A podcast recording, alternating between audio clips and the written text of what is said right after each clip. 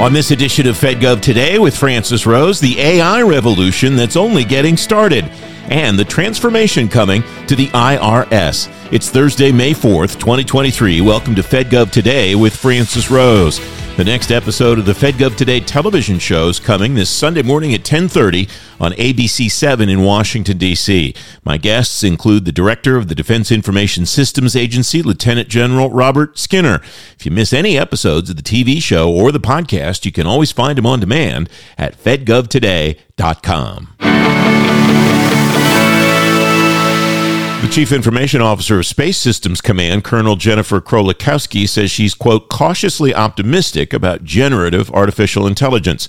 Defense Scoop reports military services are just one part of the government deciding how they want to use the technology. Commander Juliana Vida, U.S. Navy retired, is Chief Strategy Officer at Splunk. She's former Deputy Chief Information Officer of the Navy. Juliana, welcome. It's great to talk to you again. What strikes me about generative artificial intelligence is this is a topic that has sprung up obviously as a result of ChatGPT over the last couple of months. But before that, it's at least to me, didn't seem to be anywhere on anybody's radar screens. And I wonder how we get to a point where technology like this sneaks up on us and what we can do to stay on top of things like that, Juliana. Welcome. Thanks, Francis. It's always a pleasure to talk with you. Thanks for having me. To your point, from my experience having been in the government and now on the industry side, I, we we know that this should not have been as big of a surprise as it was. However, there are many, many topics that people refer to as bright, shiny objects. You know, the new big thing. Um, ChatGPT could be categorized as one of them, but like you mentioned, often they aren't that new. They're just new on the la- in the landscape of of what we talk about in uh, in government IT. I think that the time has come where continuous education, learning, attending, um, you know, industry events, or even taking classes for low or no cost, or online webinars that are often offered for free, providing that opportunity for government workers, government leaders is no longer like a nice to have. That truly should be woven into the fabric of how agency leaders are held accountable and how they are, you know, showing responsibility for the productivity of their teams. Um, it it used to be that if you happen to work for be lucky to work for someone who allowed people to take time off and take a class at National Defense University, for example, or uh, attend a webinar every now and then. That was just like, hey, I got so lucky I worked for this person. Now it really should be a core responsibility of leaders at all levels. That is because we all know as human beings on the planet that the pace of technology innovation is not ever going to slow down. There's too much for people to know and to learn. And if leadership isn't taking that responsibility to empower their workers to have that knowledge, then we will continue to be caught on our heels when the next technology innovation comes along. And often, unfortunately, that is after our adversaries have figured out how to use this technology. So that's my initial response, Francis, is that continuous education and access to learning has got to be a core responsibility and a piece of accountability for leaders across the government. Yeah, accountability seems to me to be the most important piece of that. Maybe I've got it wrong, but it seems if like if that's included in performance reviews, what over the past period of time, what did you do to improve your brain so that you can be aware mm-hmm. of what's over the horizon? That seems to me to potentially be the most effective way to make it happen. Absolutely, I think so because we know human behavior, um, well, in the workplace anyway, is people will behave the way they're measured and what they're rewarded for. And if it's not truly um, measured as a, as a performance measure, then it, it quickly becomes a nice to have and it falls off the plate because there's too much other important work and or distracting work that will just quickly take the place of, of the training and education. So yeah, accountability is key. I wonder if maybe even the terms training and education are part of the problem slash part of the solution too, because I think more what I was thinking about with citing this observation about about generative AI is almost awareness, maybe more than I don't I don't think it's necessary for uh, all these people to understand exactly what all the nuances of generative AI are, but it just struck me over the last maybe three to six months, maybe a little bit longer. Uh, ChatGPT and the others came along, and people went, "Wow, I didn't have any idea this was even coming down the road," and and I didn't either. So I'm not I'm not saying that mm-hmm. uh, that somebody should have necessarily. I'm, I don't mean to sound like I'm pointing fingers. I'm just suggesting what is the right plan for leaders to not be surprised by the next kind of technology that comes along and and that's maybe why I'm thinking awareness might be a better term even than education and training because education and training sounds like a thing oh okay I'm going to have to go and participate in this whatever yep. it is. And awareness is just oh maybe i should be reading articles or or maybe i should provide for my team resources things that they should be aware of that kind of thing. You you make a great point. It's it's funny. I was thinking the same thing recently because i words matter. I'm a big i'm a wordy. I love words. I love to break words down. And there are certain phrases that just take on a connotation over time. And i think you're right training and education means something like in the military context. And it generally doesn't connote creativity or curiosity or uh, continuous learning or awareness to your point. So you're right. Maybe a small tweak for now is to just change the whole moniker of training and education and make it something else that a lot of evolved leaders actually do talk about. If you watch what people are saying at uh, industry events or in their LinkedIn engagements or their social media engagements. Many leaders will say that having a curious mind, being curious about the world, being open to um, constantly improving, that has traction. Those words have traction. So maybe it's time to take those words and put those into performance reviews or um, into job descriptions or what what have you, because there are certain words that just turn people off as soon as you say cyber training, people in the DoD will think of the the silly training that they have to do, you know, once a year that has the uh, the uh, animated characters who I don't know, they do things like leave their leave their CAC on the table and and you have to decide what you what your response is to that. So yeah, maybe it's time for that mindset shift to be accelerated by let's use different words, different like modern words Another potential challenge, I imagine, too, is that from an acquisition and financial management perspective, um, training and education sounds like it costs money, and and there's then there's an, a process to obtain it. Who do we obtain it from, and all of that. So I imagine there's an element yep. there. Let me ask you this: from uh, a perspective of acquisition, where's the right place t- for these folks to get this stuff? What's the right role of industry? To provide that kind of awareness, information, and we can maybe even take it to education on a in a broader sense, um, without making it feel like a pitch, without making it feel like, well, you should buy my company stuff because fill in the blank. Big disclaimer: I'm not an acquisition professional. Sure. However, I do get your point. Um, and things can quickly turn into a pitch.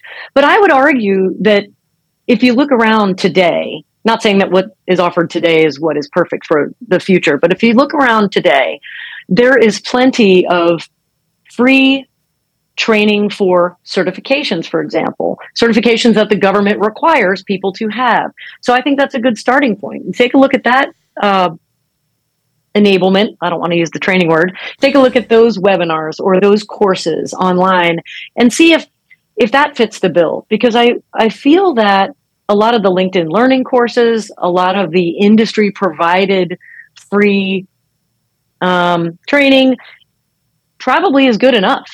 It, it, you know, we used to say in the Pentagon, it probably wasn't just the Pentagon, but perfection is the enemy of good enough. Well, let's look and see what's available right now. And is that good enough to use as a springboard to let's just make this more widely available and um, make more people aware of this stuff that they can get for free? Now, you and I both know that if something is free and it's awesome, it's not going to remain free forever. But it could be a good starting point for this is the kind of stuff people dig into. This is really popular. This is stuff that people of all ages and experience levels are getting value from. And then just iterate on that. So dig back into that hard drive between your ears, Juliana, and see if you can recall an, uh, an example of what we've been talking about. And you can call out the source of it or you don't have to. Um, but what were the characteristics of something like we've just discussed that you found over time really was valuable to you in whatever way that you think it was valuable to you? Mm-hmm. Well, for me personally, I am definitely an in person learning type of person. So I'll talk about there was a, a, leadership development program that I was fortunate to get into when I was a GS 15. And it wasn't just the content of the training, and it was basically taking a group of GS 15s from across the Department of Navy. And, and grooming them into the SESs of tomorrow. And in that class, I can't tell you one lesson that I learned there. However, I can pick out five human beings from that class who I still have relationships with, and we share ideas and we encourage each other and we invite each other to speak on panels. And, you know, it's the human interaction. I also remember two senior executives who came to talk to us as a group and, and gave us their their pearls of wisdom, their their lessons of, you know, how to be successful and, and what to do. And it's for me, that has been that human touch. So I started out by saying, you know, there's online training and all of that, but that could be a format. But then I believe there has to be a human interaction piece. I, I just think that most people react to that. We're social human being. We're social people. We we want um, that human connection. So maybe there's a a marrying of the two, available online content or available virtual con- content hand in hand with, and now a person's going to come talk to you about it, or here's a mentor that you can connect with. Uh, that's what's been valuable and memorable for me. Juliana Vida, it's always great to talk to you. Thanks for your time today. It's a pleasure. Thanks for having me, Francis. You can read more about generative AI in today's show notes at fedgovtoday.com. I'm Francis Rose, the host of FedGov Today. Next week, you'll meet some of the people I met at TechNet Cyber in Baltimore this week. Preston Wu, the Defense Innovation Unit, will tell you what DIU is doing to link cutting edge cyber companies to the Defense Department. Next week's FedGov Today podcasts are available on Apple Podcasts, Spotify, Google Podcasts, or wherever you get your shows. And you can always listen to podcasts and watch FedGov Today TV shows on demand at fedgovtoday.com. The Internal Revenue Service will get what it calls a quote historic opportunity to modernize its operations through the Inflation Reduction Act. The agency's IRA strategic plan details who and what it will spend the money on. Danny Werfel is commissioner of the IRS. On Sunday's episode of FedGov Today TV, I asked him what the 80,000 people his agency can hire in the next decade will do. The first rumor that was out there that was that these new employees would be armed and let me just put an end to that rumor. That is absolutely not the case. What we need to do is we need to hire a variety of different people to help meet the demand of the tax system we have today. So that means two important things. One, we have people that are calling into the IRS for help in navigating our complex tax laws. We need enough customer service agents to man the phones, and right now we're getting there. We've hired about 5,000 new agents, and as a result, we had a historically good tax season in terms of answering the phones. But we have to maintain that number and make sure that as the tax system and the filers grow, we have the right amount of people in the phones and in our walk in centers. We have taxpayer assistance centers around the country. Some people don't want to call in, some people want to walk in, and we need to be ready to meet them there as well. So that's the first type of person that we're hiring. The second type of person we're hiring is to help make sure there's fair compliance with the tax system. And let me just give you a little bit of data. Right now, we have 2,600 IRS employees that are responsible for exam or audit of the top most wealthiest taxpayers that's individuals, large corporations, complex partnerships. 2,600 IRS employees. There's roughly 390,000 wealthy and very wealthy taxpayers against individuals and organizations. So 2,600 employees, 390,000 very wealthy filers. So we have to close that gap a bit because these wealthy filers are coming in with returns that are thousands tens of thousands of pages, sometimes hundreds of thousands of pages.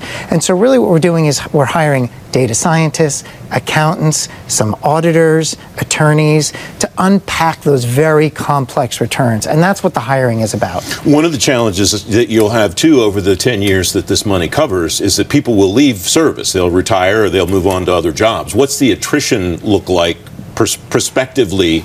To fill those jobs. In. Very challenging, and that's demographic. Mm-hmm. Right? We've heard for a long time about the, the wave of baby boomers that are going to retire, and we're living that right now. We have a significant number of IRS employees that are eligible for retirement right now. So not only do we have to grow our capacity in, for example, our call center and our ability to assess what is owed by our wealthiest taxpayers, we have to keep up with that very attrition. So we have a lot of hiring to do. And, and I like to say this is not about supersizing the IRS, it's about right sizing it. We just have to have an IRS that's the right size to deal with the size of the tax system we have today. Mm-hmm. As I mentioned, population growth, complexity of tax filings, the GDP moves up and the economy becomes more complicated, and we get new requirements. So, for example, if you look at what happened during the pandemic, the IRS was provided a lot of new responsibilities, for example, getting economic impact payments out. We need to be ready for new challenges that might come our way where we're going to have additional requirements, and it's just, it's a readiness. You and I talked about the uh, situation technologically at the IRS when you were acting commissioner eight, nine years ago. What's changed in the interim? And what is really necessary for you to move the agency technologically to sync with those people that you're bringing in? Yeah, well, in my early weeks at the IRS, I really tried to get a sense now in 2023 where we are and we've had some important successes. We have, you know, modern uh, platforms. We have uh, updated digital scanning of paper forms. And when I say modern platforms, I mean platforms that allow that previously didn't allow people to file electronically in a way they couldn't before, upload documents that are digital versus submitting paper. But there is a lot to do. That for every form that you can file electronically today, there are forms you can't. And we have to be in a world where taxpayers, if they choose to want to have a completely digital experience with us, they should be able to make that choice. And we can't accommodate that yet. The other part of our technology is what I call our backbone, like the big business systems that are there that do things like, for example, house all the taxpayer information. We have two large systems the individual master file and the business master file. Those systems have to be secure and so if they're on older technology, then we're not investing in all the right solutions to make sure that we mitigate all risks of, of data intrusion. These are the types of investments we need to make. And what I'm seeing is some improvements have been made over the past 10 years in these systems, not enough. And the Inflation Reduction Act funds will let us get across the finish line and give taxpayers confidence that when they submit information to the IRS, it's on the most modern technology available to protect that information. I mentioned the strategic plan for the IRA that you released just a couple of weeks ago, and we don't have time to go through all five objectives. There's a link to it at fedgovtoday.com.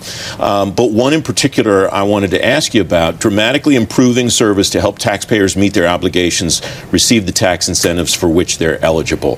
That fits, it strikes me, with the president's management agenda focus on customer experience. Is that what that objective is intended to sync with? Absolutely. It's it's it's this idea of meeting taxpayers where they are like I said, I think if when the IRS is, is at its highest and best purpose and mission and functionality, then we are recognizing that taxpayers are different. They're approaching us from different means, from different locations, with different preferences. And so we have to make sure that we can meet those preferences fully digital, in person, on the phone.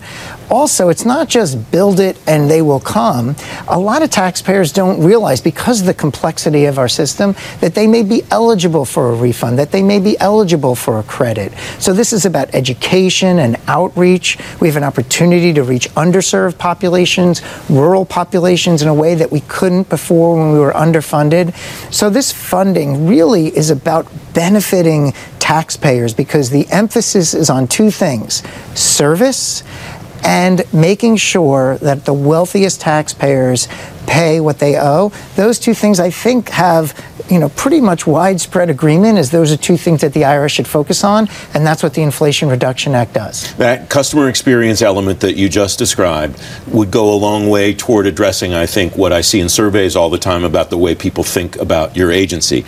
Another one is objective two, quickly resolving taxpayer issues when they arise. What's the strategy to be able to address that? How much of that is technology and how much of it is people, Dan? Well, first, let me say, like, I don't we're not in this game to be popular. We have we have a mission to help taxpayers, and popularity is not not part of it. I, I've been talking to the IRS employees and saying, look, we're like that football referee. We'll get booed when we get the call right. We'll get booed when we get the call wrong, but we can't leave the field.